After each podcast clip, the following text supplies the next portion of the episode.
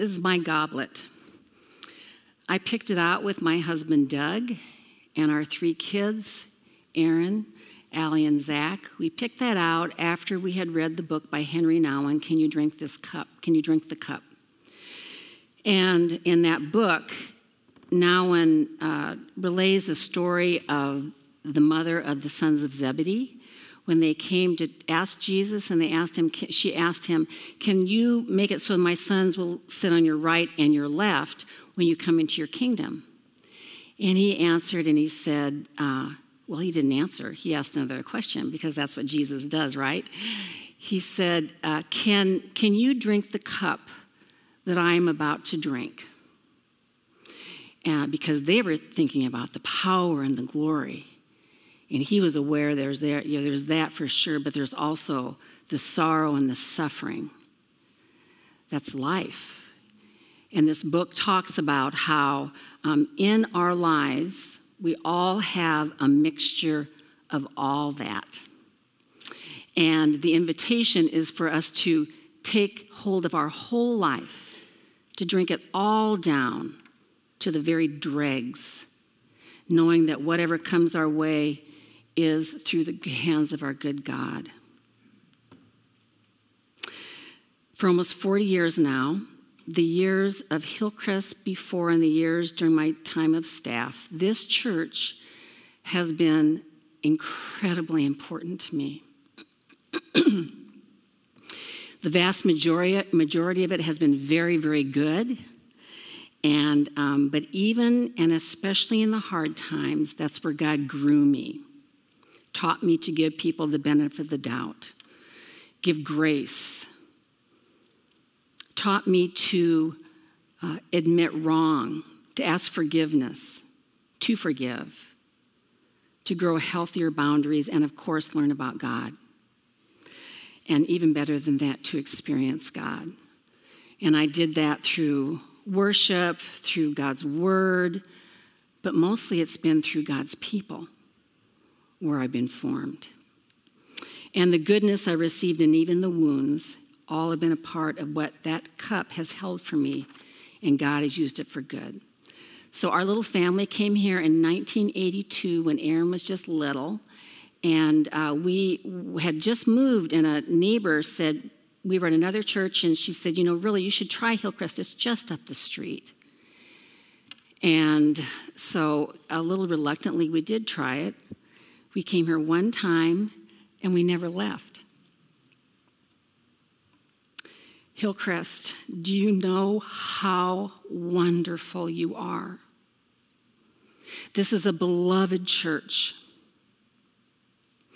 Do you realize how we've been shepherded? through the good times and the hard times. Through my time of being 40 years, but also the 20 years before that, God has cared for this church beautifully. And of course, it's in hindsight when things become really clear, and I'm about at that point. And I tell you, it's been quite the ride, and I wouldn't have wanted to be on this ride with anyone but you. I have three words and phrases with which I will organize this message, and the first one is behold.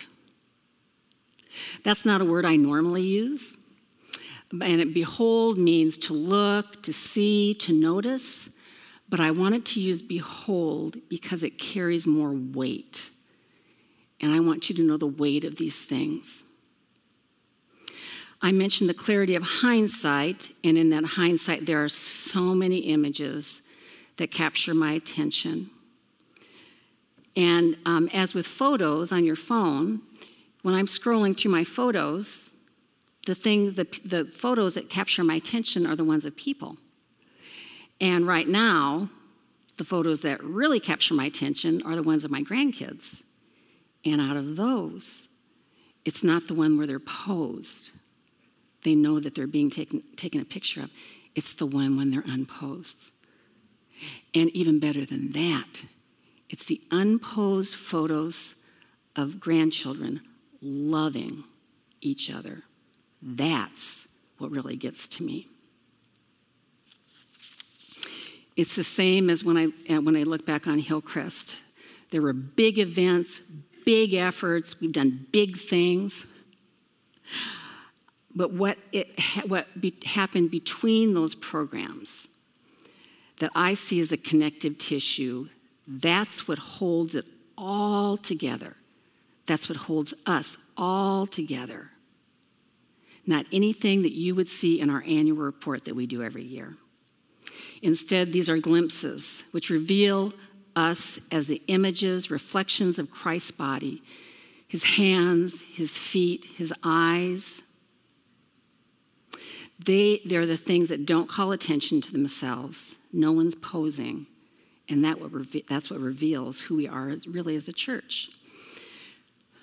For communion here, when I first came, we used to sit in pews and we, they'd pass the um, trays of little uh, glasses of juice and little pieces of uh, bread, wafers. And we, they'd send them up and down the aisles, and we'd sit in our pews and we'd take it and we'd put them right back in that little hole there, and then you'd mess with them the rest of the time. Then we changed and we started coming up for communion. And that is where I fell in love with communion. I love to serve communion. I love to receive communion. But my very favorite part of communion was after I'd had communion, sitting in my seat, relaxed, and just watching, watching the people come up for communion. This is who we are. You know, knowing the stories, wondering who people are. And there's one image that uh, probably happened 20 years ago or more that I remember. And I was sitting here, and right over here, there was a woman that I knew, single woman, uh, and she was struggling mightily in her life. And she was standing there waiting in line, and she looked a little uncomfortable and a little, little self conscious. And then up, up behind her came another woman and this woman put her hands lightly on the shoulders of the woman in front of her. And that woman glanced back and smiled, and then you could just see her kind of visibly relax. She kept her hands on her shoulders. When up behind her came her husband. And he leaned over and he kissed her on the back of the head. He kissed his wife on the back of the head.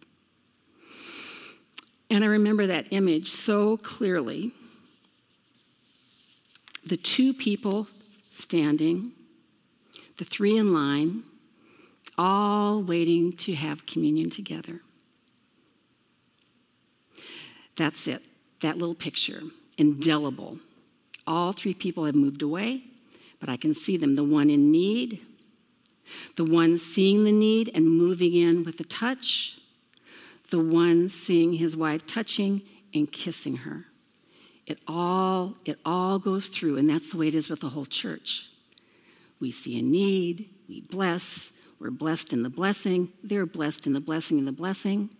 That's how it spreads throughout the church. Here's another little scene. It was when we used to do really big VBSs. And I was downstairs on a break, had, was coming out of fellowship hall with a snack you have to have a snack during VBS, lots of them. And I walked out and I looked up, and sitting on the steps going up from Fellowship Hall was one of the leaders of fourth grade. And she was sitting there next to a fourth grade boy. And I could hear her, and she was uh, looking at him not unkindly, but rather intently. And she, was, she said to him, Listen, I want you to tell me what just went on in there. I want you to give me the straight skinny. And um, the boy looked up at her and he started talking. And she just kind of casually put her arm, just rested on his shoulders. And as I left, you could see their heads almost touching. And he's talking and talking and talking.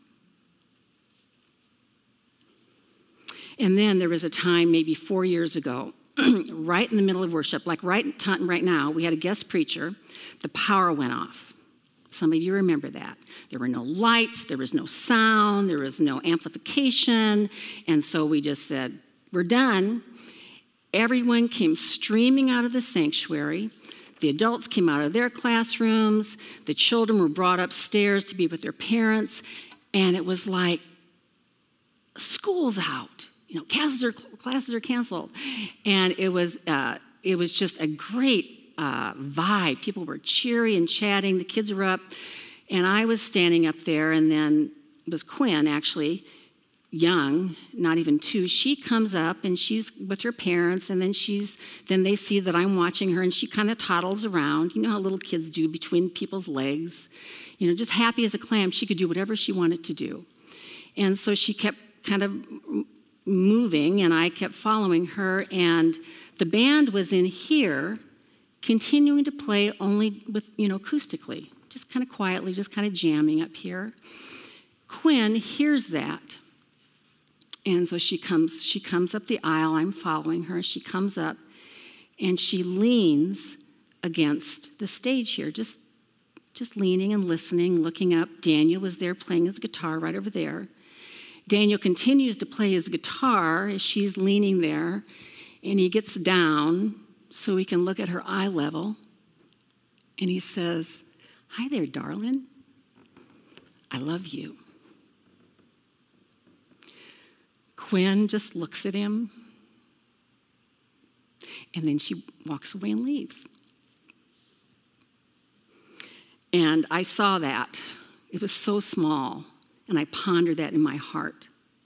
Seeing how the love of God is mediated through us, it's people. And then they mediate it through others. Fast forward a couple months ago, this same girl, she's five now, we came up here on a Saturday. I needed to get a few things from my office. It was all dark. Flipped on some lights, nobody was here, and she could go wherever she wanted to go.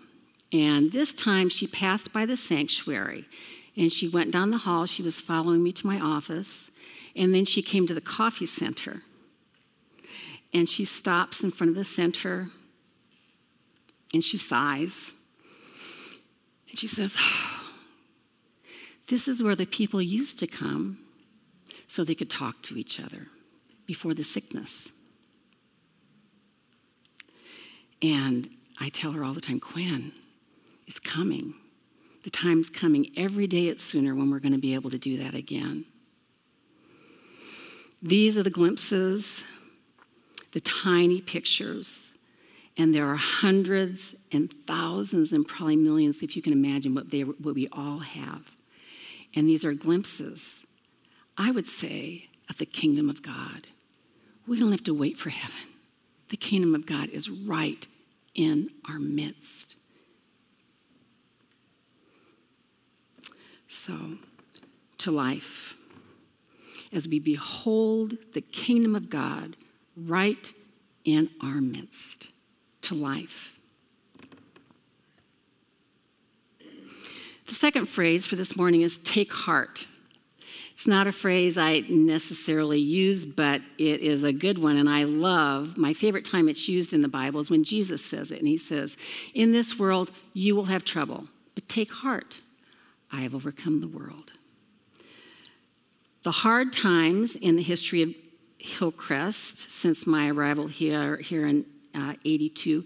There's been a handful, there's not a, a lot, but when you have go through a hard time in a church, it makes a mark, doesn't it? You don't forget it. And um, I think about uh, it wouldn't be surprising that there would be some tough times in a church, actually, because we call ourselves our, the church family. And since we know how families can be, in this world, you will have trouble. It's happened not often, but it's enough that um, it happens in the midst of explosive growth. It happens when there's decline. We've had times of great congeniality, and then we've had times when there's not that, and those are hard in a way that I don't think anything else is. We've had people that have been, we've had actually divisions over the building, over particularly particular emphasis people wanted to do over uh, uh, ways that we want to worship, programs we should do, programs we should never do. It just, it just, there's a lot of ways that people can be divided. And the one about the building. And then there was a time when the building that was fought over caught fire. That was in 1995. And no one was hurt, uh, but it was bad enough that we couldn't worship here. The staff had to move out to what used, we used to have a parsonage up on the hill where we worship now. And instead, we worshiped on a Sunday morning at the auditorium of Shawnee Mission East. And it was glorious. We were there after this hard thing, and we were looking around at each other, and we're not sad. We're thankful. We see each other in a way that you don't see each other in your usual setting. We see how precious things are. And that's what adversity does for us, doesn't it? The dross is burnt away. We're purified. We're deepened. The church is purified and even pruned. And you know what pruning does, don't you? It forces roots to go down deeper and uh, fruit to be more lush, and also pruning shapes. And our God, Jesus, the head of this church, has a particular shape that he means Hillcrest to be. I've wondered if the pruning that we've gone through over the years has been maybe we've gone a little someplace that we're not supposed to be going. And God brings us back, prunes us, purifies us. We see what's at core, we see what's, at, what's important to us. We become more resilient. We stop uh, operating on autopilot. It's good. It's good to be pruned. That's when we can pray the welcoming prayer that Brad just mentioned. The first line goes, Welcome, welcome. I welcome everything that comes to me today because I know it's for my healing. And that could be the point. I don't think that God cares that much about programs, events, numbers. Do you? I don't think so. I think that He cares about us individually and as a church if we are growing to be looking more like Jesus. Whether we're big or small, it doesn't matter. So, to life, take heart in the good times and the hard times and everything in between. Take heart to life.